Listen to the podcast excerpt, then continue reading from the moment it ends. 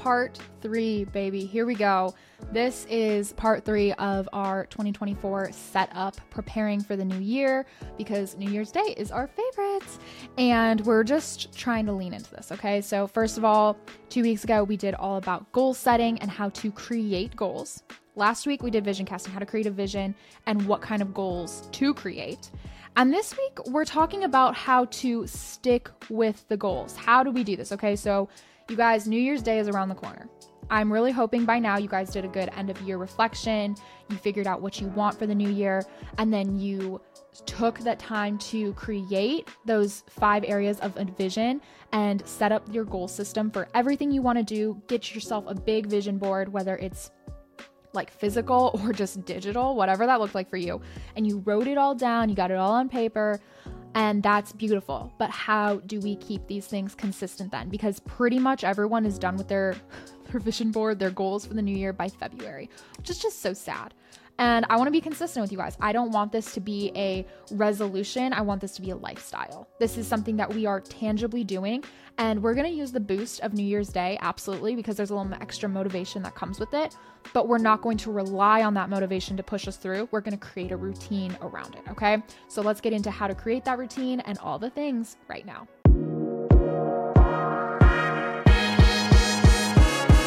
The drink of choice is once again water because my voice is parched and I really just have a lot to say. I'm really excited about this episode. I've been loving this little mini series that we've done about preparing for 2024 and this is this is step 3, okay? This is the third thing that we need to really focus on before we launch into the new year of 2024, launching into everything that it has for us. Um, and I'm excited about it. Okay. So I'm assuming, I'm assuming that you've done the goal setting episode and the vision casting episode because those are really important. And you've taken all the steps. We have the vision, we have the goals. But now, what do we do to make sure it actually happens? What do we do to make sure we stay consistent? So, something that I talked about is the umbrella goal, really important. So, we have our vision, which has the five areas of life that we want to work on. Okay. And under that, we have our umbrella goals, big goals that we want to accomplish. Um, I love the example of starting the podcast, um, starting a business, whatever. So you want to start a podcast, create a brand for it. Then you have all these mini goals underneath it of things that need to happen before you're able to step in and ultimately accomplish that goal. And you know that goal has a due date. So we got we need we know what time it needs to be done. So now what? Because oh gosh, it's so depressing to think about the fact that so many people give up on their goals by freaking 2020 or not 2024. By February of 2024. And I don't want that for you. Okay. I want you to be part of the 1% that just pursues this all year round. I want this to be a lifestyle adjustment for you rather than a resolution that goes by the wayside. I'm not really like in love with the word resolution um, which sounds very strange because my favorite holiday is New Year's and I love it so much. And when you hear New Year's, you like instantly think resolution. but the truth is, is I love the motivation that comes with New Year's, and we're gonna we're gonna pull on that as much as we can. But ultimately, what we really, really do is we make adjustments. Okay. We are looking at the way we live we have this reflection time of all the things we've accomplished, all the things we still want to accomplish. And we just get into this mode of planning out what it looks like to be a better version of ourselves. And then we start really strong with implementing it, like really strong. So, what do we need to do then to make sure that we are consistently chasing our goals all year round and not just being like, oh, I'm going to be the most fit person for like literally two weeks. And then you never go to the gym again or never like save money again. I don't know. I'm trying to think of some of the things I said. All right. So, let's talk about it. All right. So we have our our goals, which is beautiful. And we have an entire year to accomplish them technically. I'm hoping you're putting due dates on it that isn't January 1st, 2025. So, you know, hopefully there's some sooner due dates for you, but we have our goals, we have our timeline on it. Now we created our micro goals and all the things, the steps we need to take in order to accomplish this. So that means we are down to our habits. Okay. So habits build the routines, and the routines are what we do every single day. Whether you know it or not, you're you're doing a routine. As you're listening to this, you're probably in the middle of a routine. At least I hope you are. because that's just so fun. And I love a good habit stack with a podcast. Okay. So, in order to succeed at your habits, you have to make things do three things. You have to make it obvious, you have to make it attractive, you have to make it easy as possible. Okay. So let's use the podcasting example because it I think the easiest one to think about this one is for the gym, but I want to make it a little more challenging, okay? Because you know, the gym is the gym and that's lame because that's everyone's goal ever. So, let's say you want to start a podcast. Okay. You need to make it obvious. That means I need it somewhere that this is my goal. So for me, this was I actually had it on my desktop on my wallpaper. I love this so much as I put my goals on my wallpaper every new year.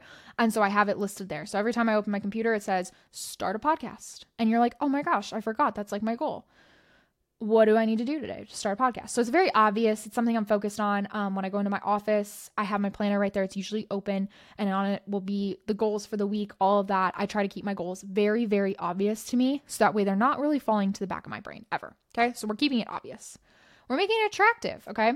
So, what are all the good things about starting a podcast? Well, I get to hang out with you guys all the freaking time, and it's amazing. And so, you think about all of the good things about a podcast and you start to kind of build that up. Um, even just silly things like creating an aesthetic background for your desktop where, you know, the podcast like looks pretty and stuff like that. All of that is important. So, you just want to make it attractive. You want to make it a fun thing to do as well. So, if they're, for me, checking off a to do list is like the most satisfying thing to ever happen to me ever. So I create a lot of to do lists, usually with some pretty weird to dos. Like when I was starting the podcast, I like literally had it on my to do list that I needed to create an email signature. Not the email address, the signature of the email address. takes me like, gosh, it takes you like 30 seconds to do it but it was on my to do list and it felt really good to accomplish it, right? It was part of the email side of this goal. So, what I'm saying is, is like I make it attractive by very easy to just mark it off. And that kind of moves into the next one, then, where it says as easy as possible. So, if you think about the goal overall, create a podcast brand, well, that's not very easy. But when you break down all the little goals, that is easy, okay? So, obvious, attractive, easy. You don't want it to fall to the back of your mind. You don't want it to be something that you hate doing. And you really don't want it to be something that sounds a whole lot harder than it has to be with a lot of steps.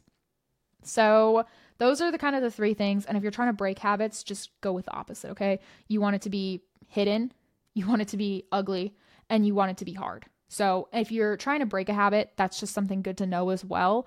Um, try to take it out of your your area, your space, your immediate space. Try to make it something that is actually kind of challenging to do. It's not easy, all the things, okay? So now we're going to jump into the steps because we know we want it obvious, we know we want it attractive, we know we want it easy, but we're going to break that down a little bit more because we're breaking it down by the moment, not the task. Okay. So, first of all, I love the relative question is how is this relative to my life? How is this relative to who I want to be? So, when you ask yourself the relative question for a goal, I think that's really easy to then apply to your habit and your ultimate task before you because you want your habits to stick, right? So, with our goals, we're trying to cultivate habits. So, when we ask ourselves, why are we doing this? We then are able to apply that not to just the formation of the goal, but then the motivation behind the goal. Okay. So, when we ask the question, why for a goal, it's whether or not we want the goal to be in place. But when we ask the question for why with a habit, it's what is driving us to actually perform right now. Okay. So for Muay Thai, use this example, I had the reason why for the goal because I wanted to learn how to fight. So when I'm going to the gym, because it's a gym and it's, you know, a scary gym because it's MMA fighting and all that stuff, sometimes I really don't want to do it. So I ask myself, why am I doing this habit? Why is this something I want? And then I remind myself, okay, wait, I want to learn how to fight. I want to be someone who isn't weak and defenseless all the time, but if I just, you know, have my fists and my feet, I'm taking you down, you know, that kind of thing. I know my why. And same for a podcast, then, if you're trying to start a podcast, when you originally wanted to start your podcast, you had your why. So then, when you are doing your habits, you have to remind yourself of that why consistently in order to show up and perform because odds are you want a podcast because you want to communicate and form a community with amazing people. And you want to you know share your experiences with certain things or whatever that looks like. So all of that being said, you remind yourself of that why and continue to speak that over yourself over and over and over again because eventually that becomes so ingrained that you don't have to then question why are you doing this? You just instantly know this is what you have to do because it's serving you, okay? So, um next up is creating those miniature measurements are so crucial. So, so crucial, okay? So we'll use the two examples that I love to use the podcast and fighting. So for Muay Thai, what are my measurements? Well, it doesn't really sound like there are measurements, right, for learning how to fight. There are. So we're going to do them. Okay. So, first of all, when you're getting started, I knew I needed to sign up for a trial class. I needed to try out a couple gyms. I knew I needed to get equipment. I knew I needed to sign up for the membership. I knew I needed to create a space in my calendar. You know, you have all these miniature measurements and then learning how to do it is important, you know, learning different combos, all of that. And then for the podcast, again, there are so many measurements that you can, you know, apply to this.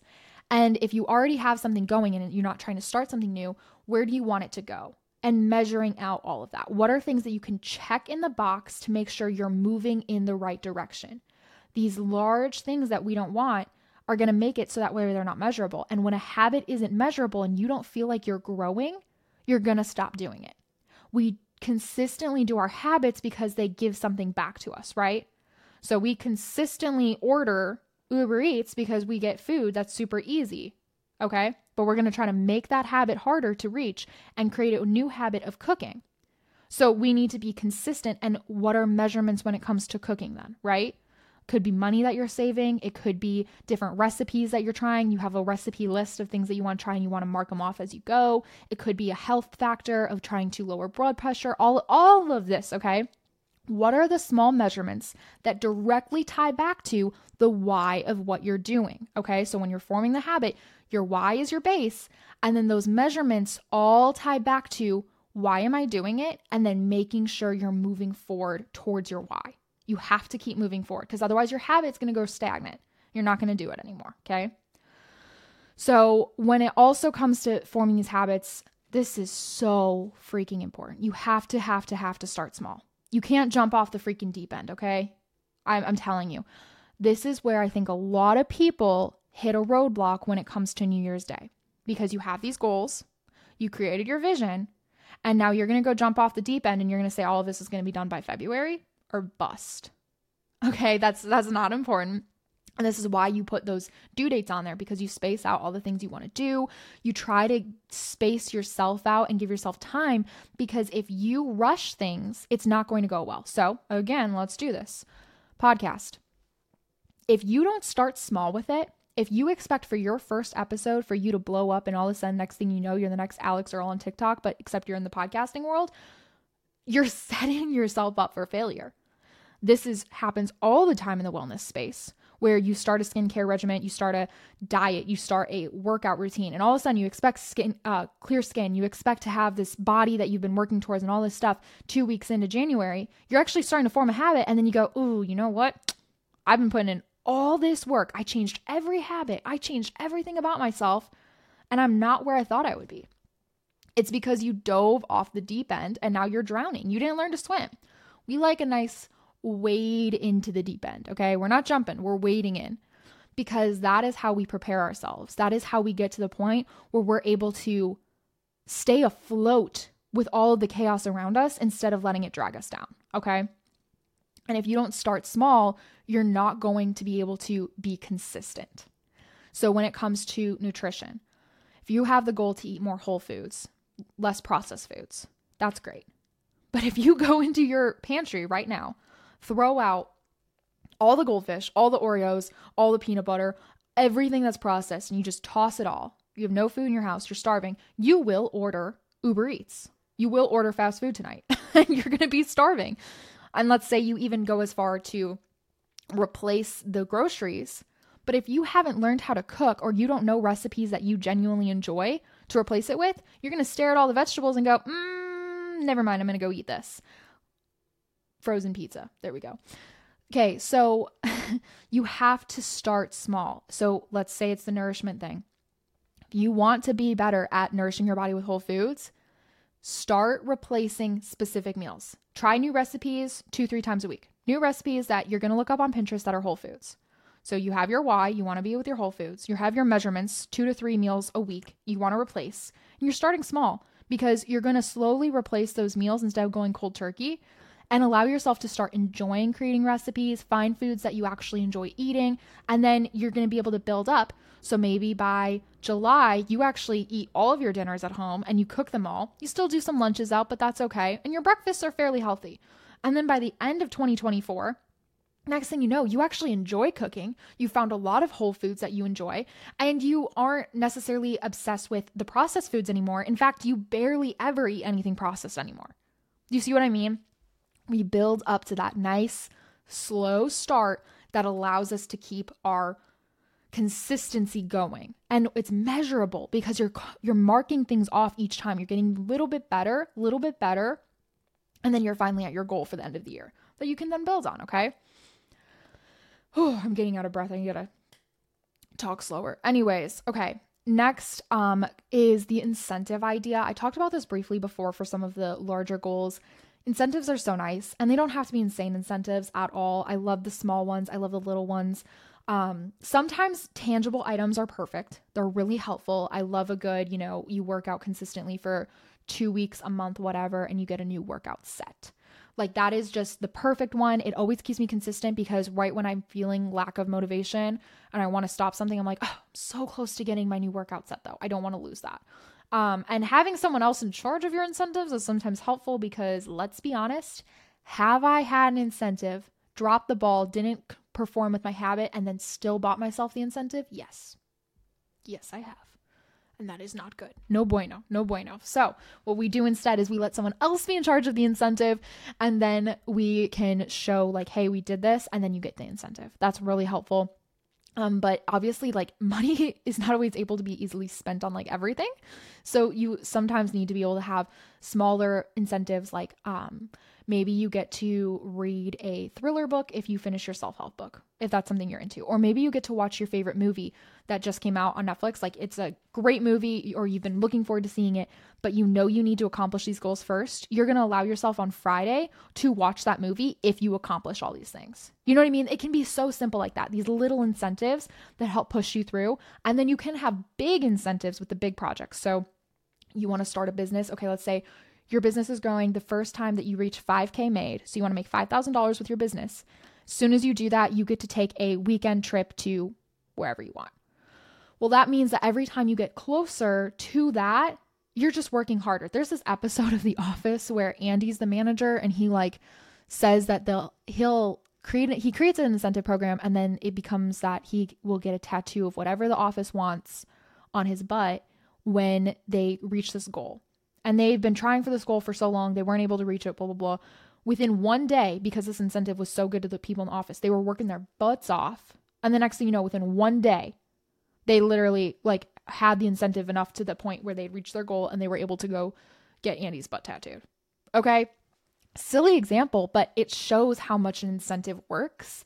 And it's really cool because it's something fun to work towards. And there is something so psychologically exciting about working towards a goal when there's something waiting for you at the end. It's just it's just a beautiful thing. And for a lot of people, this is like a true psychological fact for a lot of people, the work towards a goal is more enjoyable than once they reach a goal. And that's why you have people who when they reach their goals of like becoming a multimillionaire or, you know, buying a certain car or buying a certain house or whatever, they actually feel a little sad when they reach it because they thought the whole time that the, all they wanted was this goal, but really they were experiencing the endorphins of reaching for the goal. All that being said, incentives are helpful. Um, and I kind of mentioned this in there the accountability aspect too. So, so helpful if you have someone in your life. I've offered this in previous episode um, last week, but you know, if you need someone for accountability, the Inspired Lady crew would be more than happy to help you out with that or connect you with someone else who also needs accountability for a certain thing. So you guys can work with each other, especially in the beginning as habits need to be formed. Having an accountability partner is huge, so helpful. Um, and it can just be a good reminder. This one you you know maybe aren't necessarily super excited about the idea of like a finance accountability partner but that that's helpful too you know what i mean like stopping to spend money saving more money all of that so that's really helpful And then having a written down progress tracker, amazing. I talk about the importance of writing down the goals in the first episode. Writing it down and tracking that progress kind of with those small steps, huge, so, so helpful.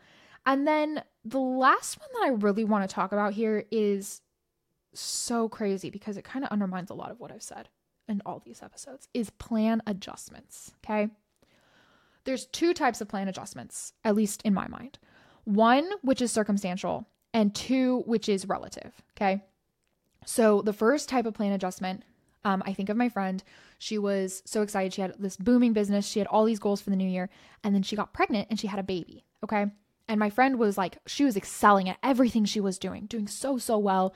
Um, and things were going really, really smoothly for her. And she had a lot of big plans for the new year. But when she got pregnant, a lot of things had to change. A lot of her goals had to change. And that was a circumstantial. This is obviously like a very dramatic example because, you know, a baby changes like literally everything. But you kind of get the point is let's say there's a circumstantial change around you. For me, social media, this just happened. Instagram updated and changed some of their algorithm. They changed some of the ways that you can post videos now, um, which threw a huge wrench into my social media plan for like literally everything.